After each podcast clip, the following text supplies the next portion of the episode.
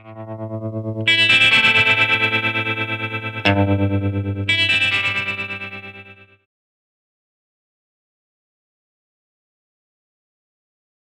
dobry Państwu. E, jest mi ogromnie e, miło gościć w kawiarni naukowej w Wawelskim Centrum Kultury. E, dzisiaj będziemy mówić o takim temacie bieżącym i mam nadzieję radosnym, czyli o karnawale. E, ja faktycznie jestem filozofem sztuki, więc e, e, oprócz takiego ujęcia filozoficznego zapewne bardzo chętnie będę nawiązywać do różnych form sztuki i zabawy, która jest z taką sztuką powiązana. Dobrze, zaczynamy. Karnawał. Samo słowo oznacza tyle, co pożegnanie mięsa. Odpowiada e, temu e, e, polski mięsoodpust. Było takie słowo w staropolszczyźnie. I chodziło zapewne o ten okres mniej więcej dwumiesięczny między dwoma długimi postami, pomiędzy Adwentem i Wielkim Postem.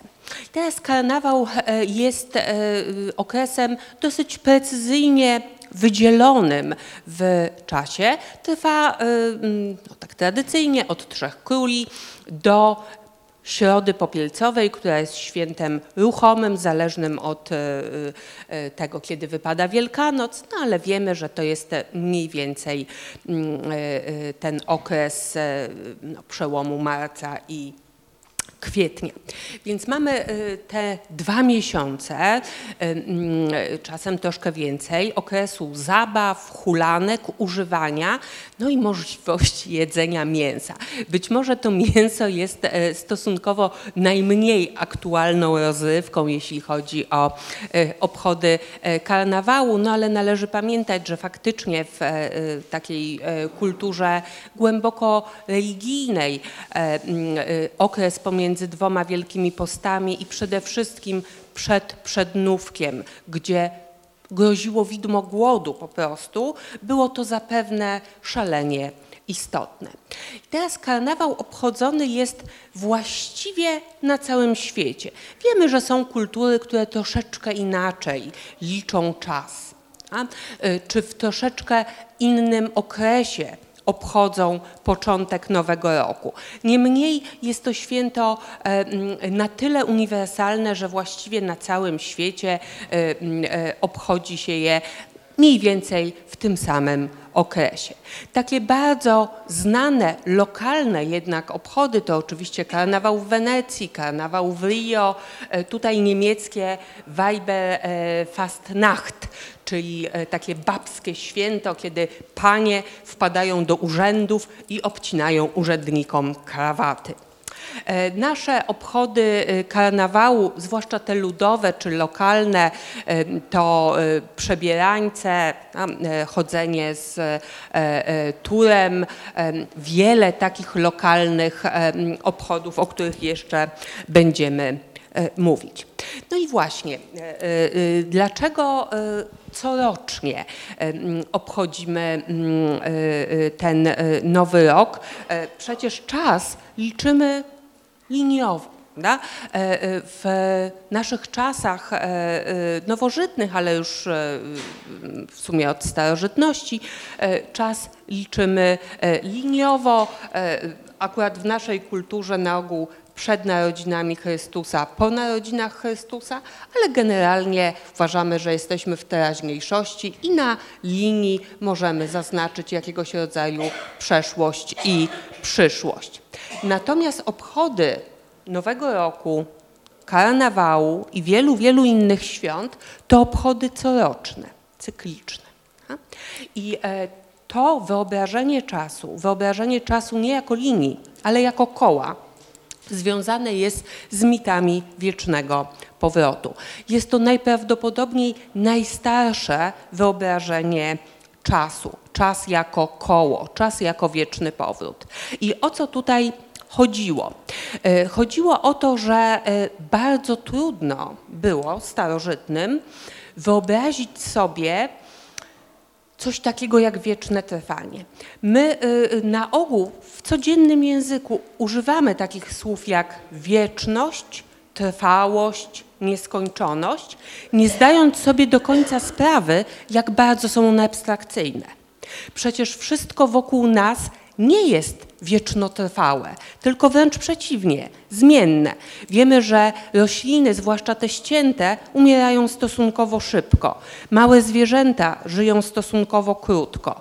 My najczęściej kilkadziesiąt lat. Ale rozpadają się wielkie budowle, koryta zmieni- e, przepraszam, rzeki zmieniają swoje koryta. E, e, stosunkowo chyba najbardziej niezmienne wydają się góry, no ale przecież czynne wulkany potrafią całkowicie odmienić a krajobraz, a osoby, które mieszkają w górach mówią, że one nie tylko wyglądają inaczej o każdej porze roku, ale i o każdej porze dnia. Właściwie nigdy nie wyglądają tak samo. Więc bardzo trudno wyobrazić sobie w oparciu o takie codzienne doświadczenie czy obserwacje coś, co byłoby niezmienne. W związku z tym starożytni ten cykl nieskończoności czy niezmienności odnajdywali nie tyle w trwaniu, co w nawrotach. I można to obserwować w przyrodzie przede wszystkim jako wschody i zachody słońca. Słońce codziennie wschodzi i zachodzi. Jako cykl pór roku, który co roku przychodzi wiosna, lato, jesień, e, e, zima.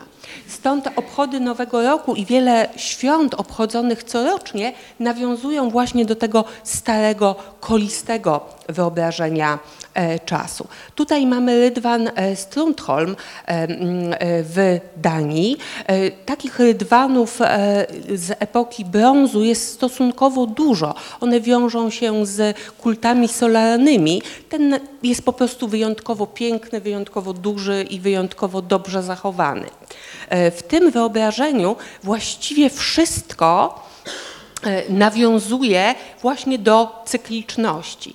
E, jest to koń, który ciągnie tarczę słoneczną. Bardzo trudno sobie było wyobrazić starożytnym, że słońce porusza się niejako samo z siebie. Potem się okazało w dodatku, że wcale nie słońce, więc sprawa trudna. No?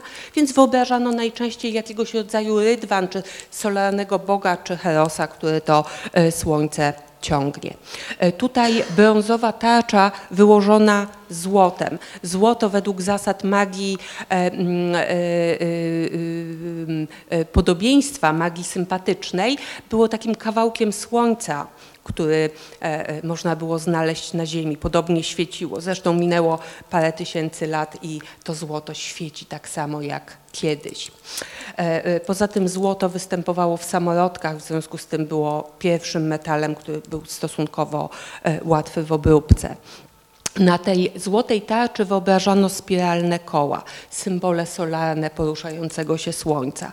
Tarcza słoneczna, koń, który je ciągnie i koła rydwanu, które są krzyżami wpisanymi w koło, również symbolem solarnym. Tu wszystko oznacza wieczny, wieczny nawrót e, e, słońca e, właśnie.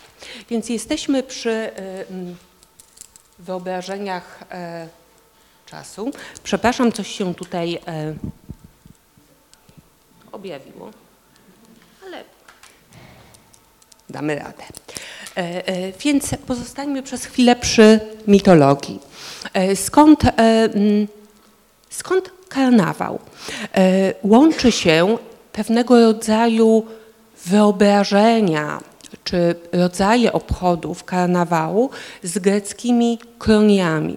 Kronia były obchodzone na przełomie lipca i sierpnia, w związku z tym w całkowicie innej porze, ale wiązano je z Kronosem, e, tytanem, e, który synem Uranosa i e, e, Gai, który obalił swojego ojca. I według mitologii greckiej okres panowania Kronosa, zanim został obalony przez swojego syna Zeusa, był najszczęśliwszym okresem w historii ludzkości, tak zwanym Złotym Wiekiem, Golden Age. Dlaczego? Dlatego, że było to takie wyobrażenie greckiego raju, pełnego egalitaryzmu. Ludzie są równi, nie ma stratyfikacji społecznej, nie ma niewolnictwa, nie ma własności, nie ma poddaństwa. Żyjemy niejako w raju, w krainie wiecznej szczęśliwości, gdzie przyroda sama nas karmi, a my możemy właściwie nieustająco się bawić. Nie mamy obowiązków, nie mamy zmartwień. E, I to wyobrażenie właśnie takiej wiecznej szczęśliwości, wiecznego dobrobytu i równości legło u wyobrażeń karnawału. Dalej e, greckim kroniom odpowiadały rzymskie Saturnalia. Saturn był odpowiednikiem Kronosa. Te już e, obchodzono niejako bliżej e, naszego współczesnego karnawału, bo pod koniec grudnia, między 17 a 23 grudnia i obchody były dokładnie takie same. Święta głupców, egalitaryzm, porzucenie ról społecznych i stratyfikacji społecznej. Panowie służyli niewolnikom, niewolnicy zajmowali miejsca panów, wszyscy bawili się wspólnie na ulicach, okres uczt, e, balów, e, pijatyk, dobrej zabawy. E, w okresie cesarstwa 25 grudnia wprowadzono święto Sol Invictus, czyli niezwyciężonego słońca, bo był to dzień przesilenia. Od tego dnia słońca zaczyna przybywać, stąd również to święto również związane z Herosem e, solarnym. Widzimy go tu e, na rydwanie. I stąd e, ten cykliczny rodzaj obchodów. Chrześcijaństwo bardzo chętnie korzystało z tych Y, antycznych tradycji, oczywiście dostosowując je do y, nowej religii. Stąd okres karnawału stał się właśnie tym okresem pomiędzy jednym długim postem a, drugim, y, a drugim, pomiędzy Adwentem a Wielkim Postem i znów był rodzajem takiej odnowy bali hulanek pomiędzy tymi dwoma okresami, no, które były okresami wyrzeczeń niewątpliwie. I tutaj podobnie przebieranki, bale e, i e, e, no, często nieumiarkowanie w jedzeniu i w piciu. I teraz kwestia masek. Karnawał bardzo często kojarzy nam się z różnymi mm, maskami. Oczywiście najłatwiej jest pomyśleć, że maskę zakładamy po to, żeby się w jakiś sposób pod nią ukryć. Natomiast rzymskie maski, czy mm, to y, rzymskie pojęcie persony, y, y, które później zostało zapożyczone przez psychologię głębi Karla Gustawa Junga, traktuje maskę w trochę inny sposób. Maska czy persona to rodzaj wizerunku, mówiąc dzisiejszym językiem. E, coś, co nakładamy nie tylko na twarz, ale przede wszystkim na nasz właśnie publiczny wizerunek, co jest naszą pracą, co stanowi o naszych e, relacjach z innymi ludźmi, relacjach e, społecznych, nasz status społeczny, nasze wykształcenie, nasza praca, nasze obowiązki. To, w jaki sposób się przedstawiamy, szerszemu e, e, gronu e, społecznemu. Stąd maski były na ogół typiczne. Zwróćmy uwagę, że tragiczne maski greckie mm, to maski, które mm, mm, właściwie mówią nam, z jakiego typu uniwersalną postacią mamy do czynienia. Kiedy aktor zakłada maskę, mówi nam, my wszyscy jesteśmy Edypami, my wszyscy jesteśmy Orestesami. To nie jest kwestia indywidualnej psychologii, to jest kwestia pewnego, pewnego e, typu. E, I właśnie, gdybyśmy chcieli całkowicie ukryć swoją twarz czy tożsamość, to chyba wystarczyłoby nam po prostu zakrycie twarzy. Tak jak e, kaptur w przypadku na przykład osób skazanych na banicję, czy jak w przypadku kata, który w jakiś sposób funkcjonował poza społeczeństwem, ponieważ jego persona była zbyt straszna zbyt straszna, żeby być akceptowaną społecznie. Natomiast maski, maski były raczej wizerunkami, wizerunkami, które przyjmujemy na rzecz społeczeństwa. I teraz, gdyby chcieć e, powiedzieć o tym w Mm, e, taki bardziej współczesny e, sposób, to można odwołać się właśnie do psychologii głębi Karla Gustawa e, Junga, gdzie no, mamy Gustaw, Karl Gustav Jung był jednym z najwybitniejszych uczniów Zygmunta Freuda, poróżnili się co do istnienia nieświadomości zbiorowej. Freud e, nie uznawał istnienia nieświadomości zbiorowej, uznawał tylko nieświadomość indywidualną, natomiast Carl Gustav Jung w swojej koncepcji słynnej archetypów e, rozwijał właśnie mm, e, to przekonanie o istnieniu nieświadomości zbiorowej. I teraz, gdyby przyjrzeć się temu modelowi psychiki, to nasza świadomość zbiorowa to właśnie persona, fasada, maska. To, w jaki sposób prezentujemy się publicznie. Na przykład ja publicznie przedstawiam się Państwu jako doktor Olga Kłosiewicz, filozof, wykładowczyni. E, to oczywiście nie jest moje ego, kiedy y, y, staję się osobą całkowicie prywatną, jestem po prostu Olgą z moim doświadczeniem życiowym, e, e, osobą, która ma swoich bliskich, ma swoich przyjaciół i e, no, byłoby co najmniej dziwaczne, gdybym starała się w stosunku do bliskich występować jako pani doktor. E, e, to e, no, świadczyłoby o niepotrzebnym zadęciu co najmniej. I faktycznie bywa tak, że czasem mylą się nam te persony, maski z tym ego, które jest indywidualne. E, takie przykłady mam nadzieję, że bardziej mm, e, filmowe niż osobiste. Wyobraźmy sobie mm, e, osobę, która jest zawodowym wojskowym na bardzo wysokim stanowisku o bardzo wysokim stopniu. I ta osoba znakomicie radzi sobie w swojej pracy, natomiast kiedy wraca do domu, niejako przenosi tam e, swoją e, personę i zaczyna na przykład wychowywać dzieci według takiej wojskowej musztry. Każe zwracać się do siebie per ser, ścielić łóżko na gwizdek, coś takiego. To jest trudne wtedy to może być trudne. Czy na przykład gwiazdy filmowe, y, które tak skojarzono z jedną rolą, że w jakiś sposób się z nią utożsamiły i ktoś już nie wie, czy jest Ritą, czy jest Gildą, y, czy jest e, e, Lis, czy jest Kleopatrą. Nie mówiąc już o tym, że e, przecież Rita czy Lis to też persony, prawda, za którymi kryje się jakaś kolejna prywatna osoba. Więc mamy tutaj te maski, dzięki którym występujemy społecznie jako e, y, no, pewien wizerunek, mamy swoje własne e, ego. I oprócz tej świadomości zbiorowej, którą jest maska, jest nieświadomość zbiorowa. Tutaj e, Jung mówi o archetypach. Jest ich bardzo wiele. Niektórzy uważają, że nieskończenie wiele. No i przede wszystkim postać cienia.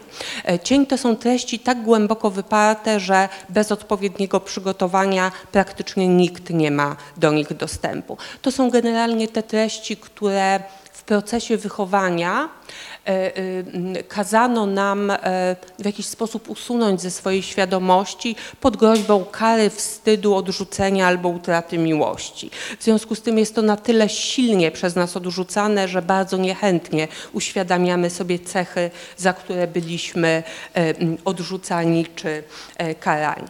Natomiast takie najbardziej znane archetypy to archetyp Wielkiej Matki, macierzyństwo, natura wielkiego ojca, autorytet, e, przewodnik duchowy, wiecznego chłopca typu Piotruś Pan, animy i animusa, czyli tego pierwiastka męskiego i żeńskiego odpowiednio w kobiecie i w mężczyźnie oraz wiele takich sympatycznych typu archetyp kochanka jak Casanowa czy Don Juan, jak archetyp e, e, niewinnego czy sieroty, wiele, wiele innych.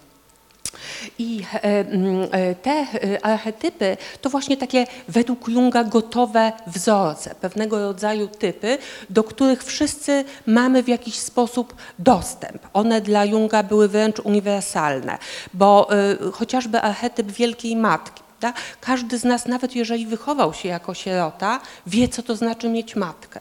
Tak? Wie, co to znaczy mama czy matka. Podobnie z archetypem Wielkiego Ojca. I podobnie to, zdaniem Junga, e, w sposób uniwersalny e, e, działa.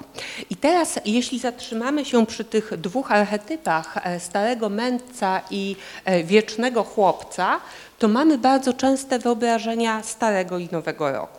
Prawda? E, w gazetach, w popkulturze bardzo często wyobraża się stary rok i nowy rok jako postacie starca, to ten odchodzący rok, prawda? Jesteśmy mądrzejsi o wiedzę, o doświadczenie, a nowy rok to ten wieczny chłopiec, nowe możliwości, tabula rasa, nowy początek? E, najczęściej. E, w tarocie tym archetypom odpowiadają postacie e, maga czy głupca. I tutaj mamy z jednej strony wiedzę, naukę, obiektywizm, wszystko co daje doświadczenie, a z drugiej strony niewinność, nowy początek, czyste działanie, otwartość, czy właśnie ta niezapisana jeszcze karta, nasza szansa. Stąd na przykład nasze postanowienia noworoczne. Prawda? E, często takie postanowienia rozpoczęcia w jakiś sposób nowego życia czy nowego etapu e, w życiu łączą się zarówno z, ze zmianą e, miejsca, wyjeżdżamy na koniec świata, w góry, w Bieszczady, rozpoczynamy nowe życie, e, albo właśnie z Nowym Rokiem. Od Nowego Roku nie palę, zapisuję się na zumbę, e, nie objadam słodyczami i tak dalej, i tak dalej, i tak dalej. a potem się męczymy z tymi postanowieniami, ale przynajmniej przez chwilę wierzymy, że tym razem się uda. I teraz maska karnawałowa. E, e, maska karnawałowa e, pozwala nam grać pewnymi ustalonymi działaniami. Oczywiście nie ma już tak wyrazistej i jednoznacznej stratyfikacji społecznej jak w okresie starożytnym przynajmniej w naszym kraju czy w naszej kulturze, no nie ma już niewolnictwa. Więc sama zamiana pan niewolnik jest tym samym na szczęście niemożliwa, ale wiemy, że jednak role społeczne i nasze społeczne persony istnieją. Wystarczy spojrzeć na taki dress code. Ja nie chcę popadać w stereotypy, ale czasem wystarczy spojrzeć na kogoś i żeby powiedzieć o bizneswoman, y, o osoba, która rano y, uprawia jogging, na pewno dba o zdrowy typ y, życia. Widzimy kogoś w czarnej skórze, pewnie idzie na koncert rockowy. Prawda? Widać pewnego rodzaju typy, w które łatwo się wpisujemy. Jeśli spojrzymy na takie zapusty czy przebierańce i typowe przebrania, tura, księdza, policjanta, śmierci, diabła, to w gruncie rzeczy one są bardzo bliskie pewnego rodzaju archetypom. Po pierwsze możemy się zamienić miejscami z, e, ze stróżem prawa albo osobą duchowną. Gdzieś gdyby pomyśleć o tym bardziej abstrakcyjnie, to jest reprezentant prawa, tego co symbolicznie reprezentant duchowości i pograć tym, mm, albo grać tym, czego się boimy. Na przykład śmierci diabeł. Diabeł byłby pewnie najbliższy cieniowi. A tutaj już e, e, bale e, karnawałowe i przebieranki. Widzimy parę przebraną za czerwonego kapturka i wilka, tylko niejako wbrew prawda, naszym przypuszczeniom i to zapewne mo mogłaby być gra pomiędzy e, e, animą i animusem, prawda, gdzie e, kobieta pokazuje swojego animusa jako drapieżną wilczycę, prawda, a pan jest niewinnym, acz sprytnym, czerwonym kapturkiem. Karnawał pozwala nam grać tymi personami, tymi rolami, wypróbować coś nowego. I to jest szalenie popularny motyw kulturowy. Wszelkiego rodzaju opowieści czy filmy o zamianie ról społecznych, książę i żebrak, na, pół żartem, pół serio, te przebieranki, komedie pomyłek, w gruncie rzeczy grają tą możliwością zamiany, wejścia w czyjeś buty, w czyjąś skórę, na spróbowania czegoś zupełnie, zupełnie e, innego. No właśnie, jeżeli e, naszą codziennością jest pewna ustalona persona, to w karnawale, w tym okresie świętowania, w zabawie, możemy niejako na niby wypróbować coś niecodziennego, coś, co nie jest naszą codziennością.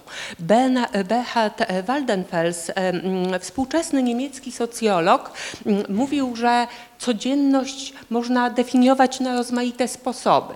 To nasza codzienna rutyna, codzienny porządek dnia, odtwarzanie, powtarzanie pewnych zachowań, tradycja, którą kultywujemy, czas profaniczny, a nie świąteczny, e, nasza praca, nasze codzienne obowiązki, e, nasze doświadczenie życiowe, mm, e, czy cała wspólnota społeczna, w której żyjemy. To, co niezwykłe, to byłoby to, co jest nowo wytworzone albo całkowicie niepowtarzalne, zupełnie nowe. To sfera sakrum, cudowności, czasem i tremendum, grozy. To święto, czas wolny, zabawa, karnawał właśnie. To czasem sfera idealnych konstrukcji, chociażby konstrukcji matematycznych, prawda? konstrukcji naszego y, y, umysłu. To wielkie instytucje, to planowane eksperymenty to pewna wyabstrahowana racjonalność. Jeżeli przyjrzymy się temu na pewno niekompletnemu podziałowi, to widzimy, że e, e, Waldenfels patrzy na to, co codzienne i niecodzienne po prostu z różnych punktów widzenia. Z punktu widzenia codziennych obowiązków, z punktu widzenia religii, e, z punktu widzenia nauki, od po prostu z różnych perspektyw. E, tutaj mamy słynny obraz e, e, Jean-François Millet, Anioł Pański. Obraz wielokrotnie komentowany, będący jednym z najsłynniejszych przykładów realizmu drugiej połowy XIX wieku. Widzimy chłopską parę, małżeństwo, która do późna pracowała na polu. I e, tytuł Anioł Pański sugeruje nam, że z tego kościoła, który nie działa, e, który widzimy tutaj e, majaczący na horyzoncie, słychać dźwięk dzwonów, dzwonów bijących na Anioł Pański, czyli wieczorną modlitwę. Tak pracowali do późna i jeszcze dalej będą pracować. Jeżeli słychać dzwony, to te osoby odstawiają narzędzia pracy, żeby e, zmówić ową e, e, modlitwę. Ich codzienna rutyna i praca to codzienność. Dzwony i modlitwa to sfera sakrum, prawda? Ich życie to cykl natury, zasiewy, zbiory, no, cykl przyrody, cykl dnia, praca od wschodu do zachodu słońca. Natomiast te dzwony to właśnie ta niecodzienność, boskość, tremendum, to co się niejako wdziela, wdziela w to codzienne życie i ustanawia nowy e, e, czy inny e, porządek. Jest to tutaj bardzo wyraźnie widoczne. Teraz w naszej kulturze stosunek do pracy jest taki delikatnie rzecz ujmując ambiwalentny. Prawda? Raczej nie lubimy pracować, raczej pracy przynajmniej kulturowo tak bardzo nie cenimy. To się zmienia od jakiegoś czasu, ale jeżeli pomyśleć o e, dziedzictwie mm, starożytnym, tutaj przykład e, e, Syzyfa, to praca jest karą. To jest praca nieustannie, wiecznie powtarzana, nie przynosząca żadnych efektów. Trudno sobie wyobrazić większe piekło. W obozach koncentracyjnych to były najgorsze kary. Praca bez sensu przerzucić e, górę kamieni z e, e, jednej kupy na drugą, bez żadnego konkretnego celu. Tak? Wysiłek, który się nie kończy, który nie ma sensu. Według przepięknej interpretacji Alberta Camus, Syzyf jest właściwie wolny w jednym momencie, kiedy kamień się stacza i on po niego schodzi, ma chwilę refleksji, zmęczenia, ale jednocześnie refleksji, gdzie może w jakiś sposób przewartościować swój trud i powiedzieć sobie: Ja chcę iść po ten kamień i w jakiś sposób jedyny w swojej świadomości zmienić swój, słyn, e, swój straszny e, los. E, tutaj mamy słynny mm, fragment z Księgi Rodzaju, praca jako błogosławieństwo. Kiedy mm, Bóg błogosławi pierwszym rodzicom, mówiąc, że mm, będą panowali e, nad e, całym e, stworzeniem i dzięki temu panowaniu zyskają pokarm, roślinę przynoszącą ziarno, wszelkie drzewo, wszelki owoc będą dla Was pokarmem. Ale już dosłownie kilkanaście wersów dalej praca staje się klątwą. Prawda? E, z jednej strony mm, e, e, praca jest karą za skosztowanie owoców z drzewa poznania i odtąd Adam będzie pracował bez efektów, bo ziemia nie będzie rodziła mimo jego wysiłków.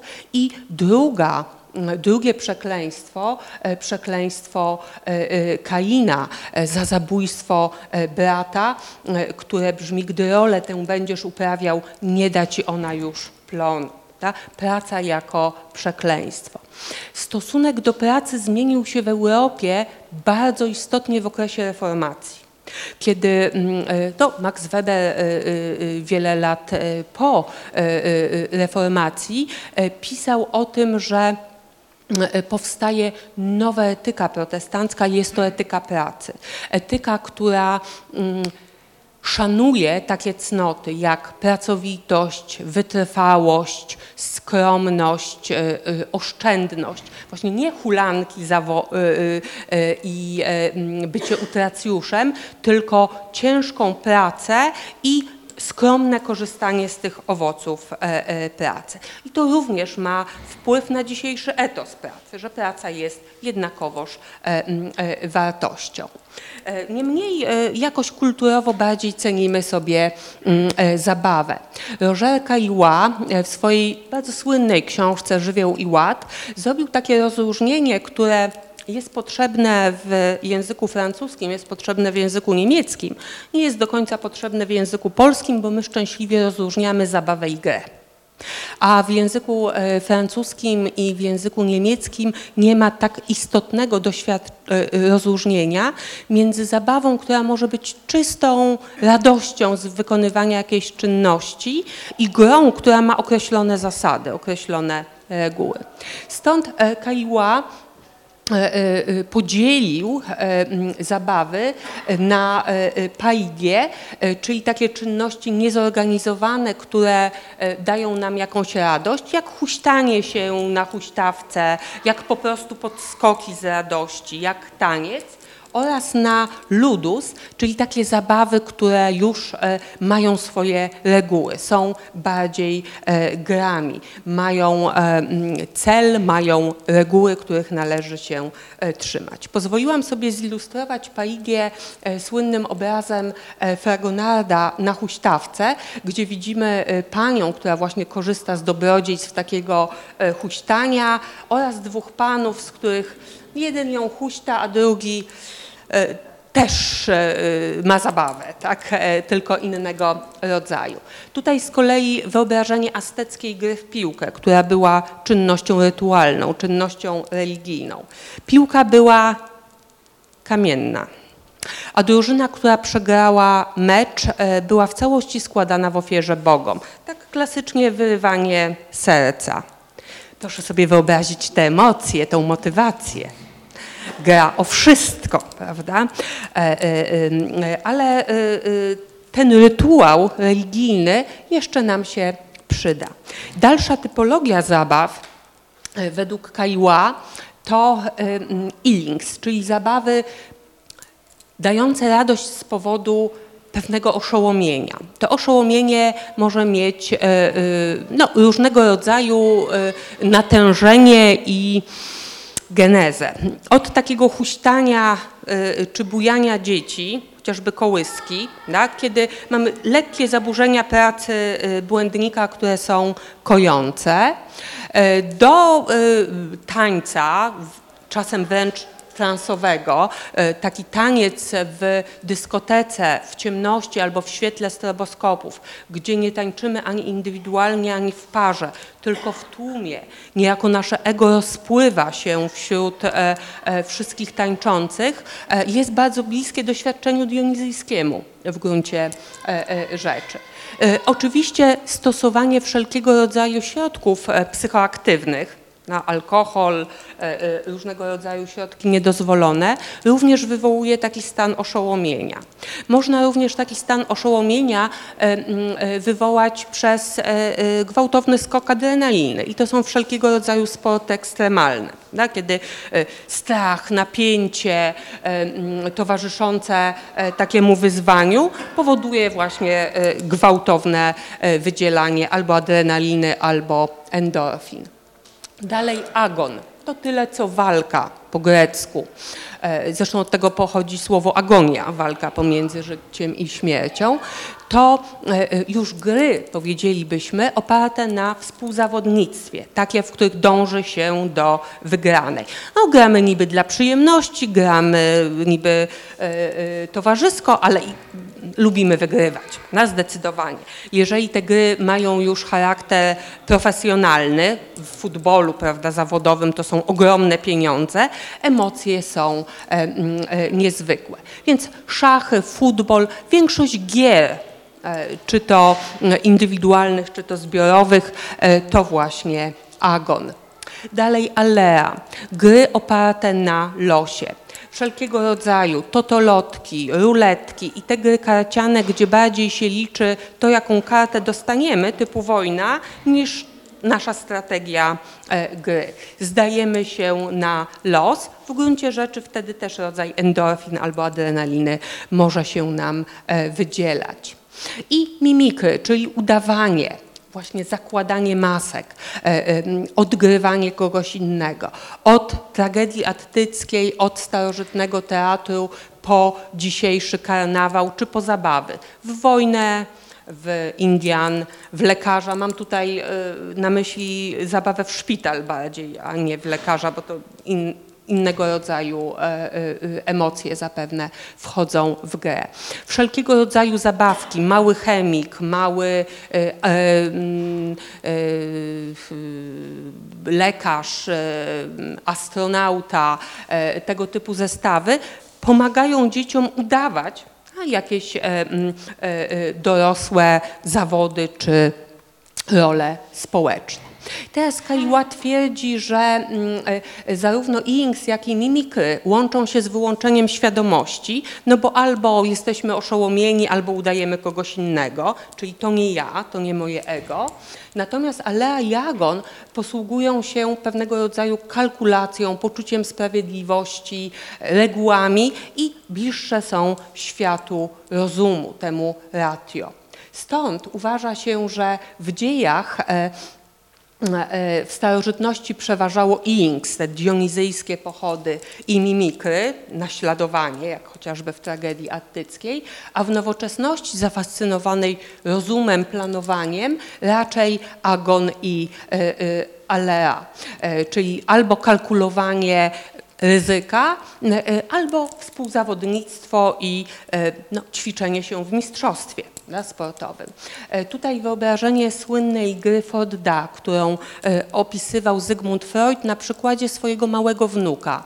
Kiedy był e, gościem w domu swojej córki, obserwował zabawę swojego małego wnuka, to było naprawdę małe dziecko który, kiedy mama odchodziła do jakichś swoich codziennych obowiązków, bawił się taką szpulką którą przyciągał i odpychał, mówiąc Forda tu i tam, tu i tam. I w ten sposób według Freuda oswajał się z nieobecnością matki. Odchodzi, ale wróci, odchodzi, ale wróci. No i w ten sposób no, wypracowywał sobie pewnego rodzaju poczucie bezpieczeństwa.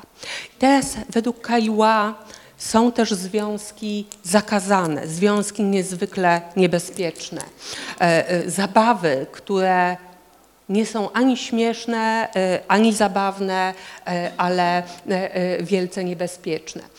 Po pierwsze agon i, i links, czyli oszołomienie, które idzie w parze z jakiegoś rodzaju współzawodnictwem. Pozwoliłam sobie zilustrować łowcą jeleni prawda? i tą straszną grą w rosyjską ruletkę przynajmniej w języku polskim tak to nazywamy, zakłady i zdanie się na los, e, e, e, czy strzelając sobie w głowę natrafimy na nabój czy na pustą komorę pistoletu. Wiadomo, że to się źle skończy, prawda? Nie wiadomo tylko w którym momencie. Dzisiaj podobne zabawy to są chociażby wyścigi ścigaczy ulicami miasta, prawda? Y, y, y, współzawodnictwo, które daje ogromną adrenalinę, ale które naraża na niezwykłe niebezpieczeństwo zarówno uczestników, jak i postronnych. E, czy mimikry Jalea, zdanie się na los i udawanie jednocześnie. Pozwoliłam sobie zilustrować wielkim szub. E, w, może pamiętają Państwo tą scenę z Wielkiego Szu, kiedy bohater mówi e, całe lata uczyłem moje ręce niezdarności. Udaje człowieka, który nie potrafi grać w karty. Jest to rodzaj blefu, prawda? Ale w gruncie rzeczy oszukuje. Oszukuje, doprowadzam ludzi do ruiny. No, to jest bardzo niebezpieczne oszustwo. Zabawy, które zdecydowanie nie są e, śmieszne. I teraz zabawa jako e, wytwarzanie e, e, sensu. Johann Hesinga, holenderski Mm, e, e, badacz, autor e, słynnej, słynnego opracowania Homo Ludens i jesieni średniowiecza, bardzo pięknie pisze o zabawie. Mm, mówi działanie szczególne, działanie, które ma sens, E, chociaż nie jest rozumne. Zabawa jest głęboko potrzebna, nawet jeżeli nie jest racjonalna. Być może zaświadcza o tym, że całe nasze istnienie i e, nasze zachowania społeczne też nie są e, w pełni, mm, w pełni racjonalne. Powiada Hezinga, że Zabawa to działanie swobodne, intermezzo codziennego życia wydzielone. Najczęściej albo w przestrzeni, albo w czasie, albo w jednym i w drugim. No i e, karnawał jest wydzielony w czasie między Y, y, y, trzema królami a środą popielcową. Mecz piłki nożnej jest wydzielony w czasie, prawda, 90 minut czasu podstawowego plus czas doliczony, ewentualnie dogrywka i ewentualnie rzuty karne, ale nie więcej. Jest też oddzielony w przestrzeni. Wystarczy, że piłka nawet kilka centymetrów prawda, znajdzie się poza linią boiska, out bo jesteśmy poza e, e, strefą gry. Podobnie szachownica i wiele innych gier. E, wydzielone z codziennego życia i kierujące się swoimi własnymi regułami. Albo gramy w szachy, albo gramy w piłkę nożną, albo sobie żyjemy naszym codziennym życiem. Kiedy jesteśmy wewnątrz świata zabawy, obowiązują nas już zupełnie inne reguły. E, zabawa jest po to, żeby się bawić. Oczywiście możemy mówić, że niektóre zabawy są edukacyjne, pożyteczne. Tak, to prawda, ale jak się bawimy, to po to, żeby się bawić, żeby było przyjemnie. Zabawa jest celem samym e, e, w sobie. I e, o, to piękne zdanie z Hezingi. Arena, stół gry, zaczarowane koło, świątynia, scena, ekran filmowy, sala sądowa. Wszystkie one są z uwagi na formę i funkcję terenami zabawy lub gry, czyli miejscem uświęconym, odgraniczonym, sakralnym, na którym obowiązują szczególne swoiste prawa. Stanowią one tymczasowe światy w świecie zwyczajnym, służąc wykonywaniu zamkniętej w sobie e, czynności. E, I powiada mm, e, coś niezwykle istotnego, coś, co jest urocze, tak sądzę, e, Hezinga, że w zabawie zniesiona jest różnica między wiarą i udawaniem, że jesteśmy zawsze i wiedzącym, i oszukanym. Proszę sobie wyobrazić dzieci, zwłaszcza w tym wieku, no powiedzmy przedszkolnym, wczesnoszkolnym, które już przestają wierzyć w Mikołaja. I oto przychodzi osoba wynajęta, tata czy wujek przebrany za Mikołaja. Dzieci już niby nie wierzą, ale aż nie potrafią wytrzymać z emocji, prawda? Ach, ma takie buty jak wujek Zenek albo zegarek taty, prawda? Ale z drugiej strony emocje, y, to wykonywanie zadań, które Mikołaj, prawda, im y, zleca, wiąże się z ogromną emocją. Niby wiemy, że to udawanie, emocje są wielkie.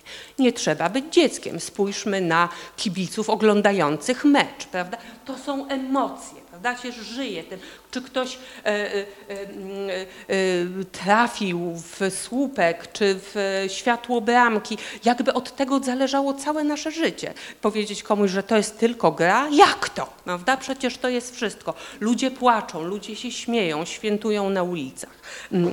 Chociaż wydaje się, że właśnie, że to tylko, tylko gra. I teraz rzecz, z którą trzeba być niezwykle ostrożnym, ale jak sądzę ciekawa. Giorgio Agamben, współczesny e, e, włoski filozof, estetyk i filozof prawa, bardzo takie dziwne połączenie, filozof sztuki i filozof prawa jednocześnie.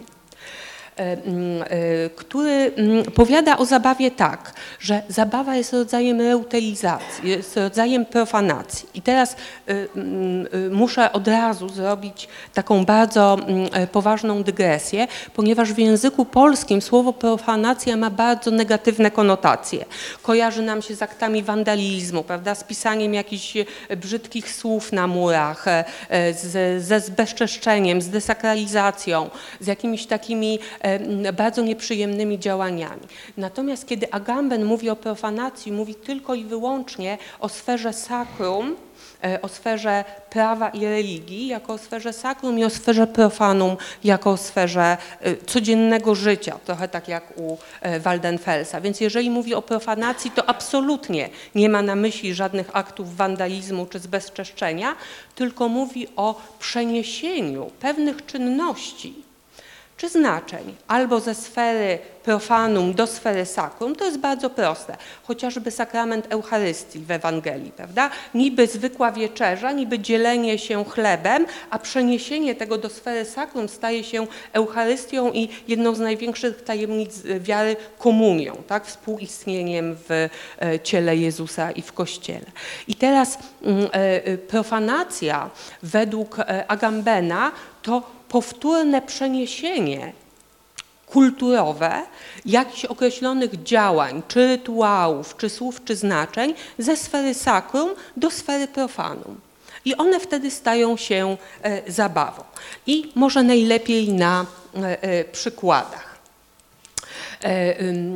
To jest ten pomysł Agambena, który mówi, że jeżeli pewna czynność sakralna to związanie pewnego mitu, znaczenia, opowieści z rytuałem, to e, ten e, e, rodzaj profanacji, czyli powtórne przeniesienie do sfery profanum tego, co było uświęcone, jest oderwaniem albo mitu od rytuału i wtedy sam mit nazywa jokus. Od tego jest angielski joke, czyli żart. Jakaś opowieść, tak jak opowieści popkultury na, które e, e, mogą być wzorowane na przykład na dawnej mitologii greckiej, czy, czy słowiańskiej, czy, e, czy skandynawskiej. Mamy te współczesne sagi popkulturowe.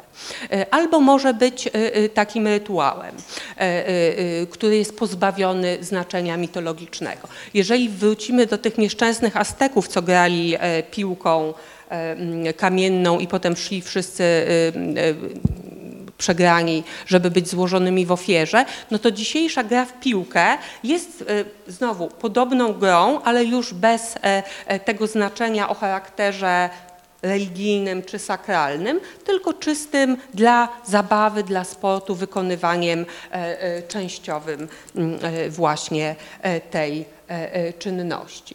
Tutaj średniowieczne mm, e, e, święta, tak zwane ośle e, święta, bardzo popularne w krajach niemieckojęzycznych. To były zabawy w okresie karnawału i też w początkach Wielkiego Postu, które mm, naśladowały w sposób komiczny na przykład wjazd y, y, Jezusa do Jerozolimy na osiołku. Były to zabawy duchownych, były to zabawy kleryków, którzy właśnie przebrani w kolorowe stroje, jadąc tyłem na ośle, parodiowali takie, y, takie wjazdy, albo mm, te procesje prowadziły do kościoła, gdzie była odbywana msza i na koniec celebrant wydawał z siebie trzykrotny taki ośli ryk. I e, e, nikt tego nie traktował jako obrazy uczuć religijnych. To był właśnie taki rodzaj e, jakby wentyla bezpieczeństwa. W bardzo poważnym okresie postu, przy bardzo poważnych rytuałach religijnych, jakiś taki rodzaj gry i zabawy. A tutaj już nasze lokalne reutylizacje. Obrazy przedstawiające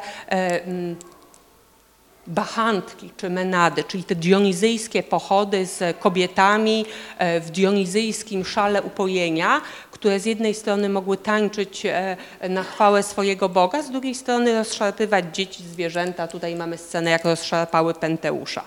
No, wściekłe, wściekłe no, kobiety.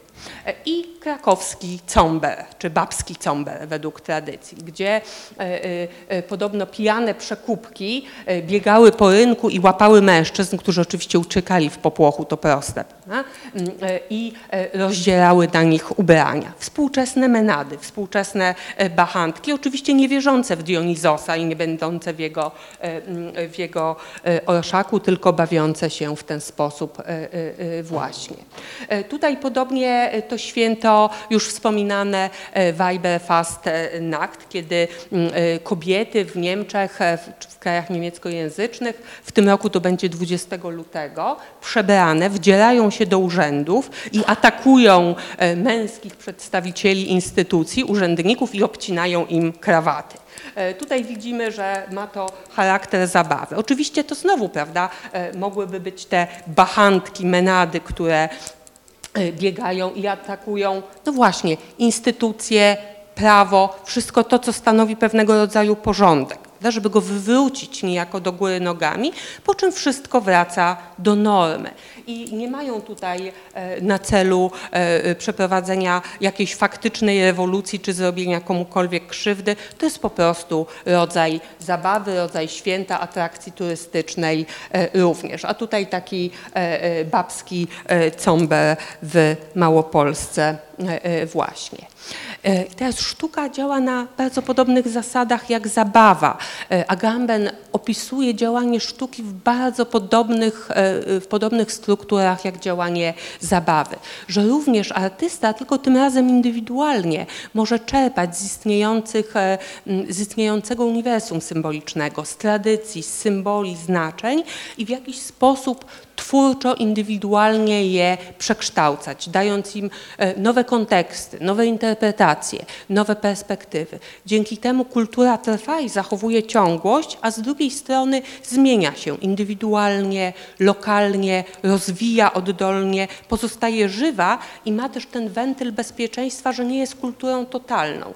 Gdybyśmy nie mogli się bawić, gdybyśmy nie mieli sztuki, gdybyśmy nie mieli kabaretów, memów, e, karykatur, nasze życie byłoby trudne do zniesienia. Tak, żeby zachować to, co jest porządkiem, porządkiem pracy, porządkiem społecznym, politycznym, czasem potrzebne jest zdystansowanie, pewien rodzaj e, odskoczni.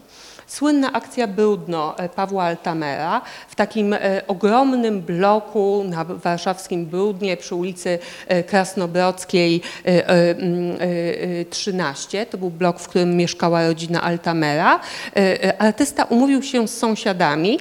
27 lutego 2000 roku wszyscy mieszkańcy z małymi wyjątkami wygasili lub zapalili światła w swoim bloku, tak żeby stworzyć ten wzór 2000.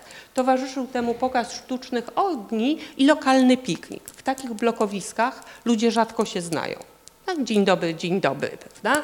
E, a e, dzięki temu piknikowi, gdzie każdy przyniósł e, sałatkę, ciasto czy śledzie, ludzie się po prostu poznali, zrobili coś razem. Sztuka służyła pewnego rodzaju integracji społecznej, mówi się proksemii, budowaniu, budowaniu bliskości.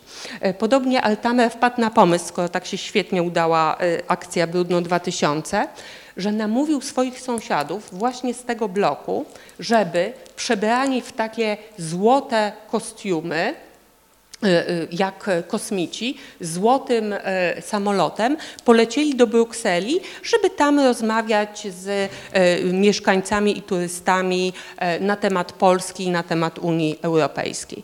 Proszę sobie wyobrazić, przecież tyle osób mieszkających w jednym bloku, każdy ma pracę, dzieci chodzą do szkoły, obowiązki i nagle komuś udaje się ich namówić, żeby porzucili swoje obowiązki, swoją codzienność i przebrani w te, no bądź co bądź głupawe, złote kostiumy, złotym samolotem polecieli gdzieś rozmawiać o wspólnocie.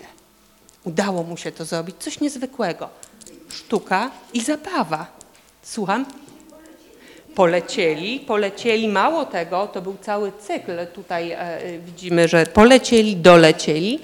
E, Chodzili też tacy przebrani po swoim własnym osiedlu, e, bo zyskiwali inną perspektywę. Tak jakby spojrzeć na swoją codzienność, swoje osiedle, swoje miasto z perspektywy kosmity. Czemu nie, prawda? Zupełnie inaczej. Nagle zobaczyć to samo jakby nowymi oczami. Tutaj widzimy właśnie sąsiadów, którzy chodzą po e, historycznym rynku i rozmawiają z turystami. Potem złotym autobusem pojechali jeszcze kilka razy na Ukrainę. Robić, robić to samo. E, Udało się, tak? I tutaj mamy i zabawę, i niezwykły czas, i przebierankę, i sztukę jednocześnie, która właśnie próbuje e, w jakiś sposób grać tym, co znane i tym, co nieznane i oferować coś zupełnie nowego. Dzięki temu kultura się rozwija. E, Gdyby to było na poważnie, pewnie by się nie udało. Prawda? A dopóki jest w konwencji zabawy, to e, e, pozwala nam realizować swoje marzenia, być przez chwilę kimś innym, spojrzeć z innej perspektywy. Dlatego karnawał jest tak bardzo potrzebny.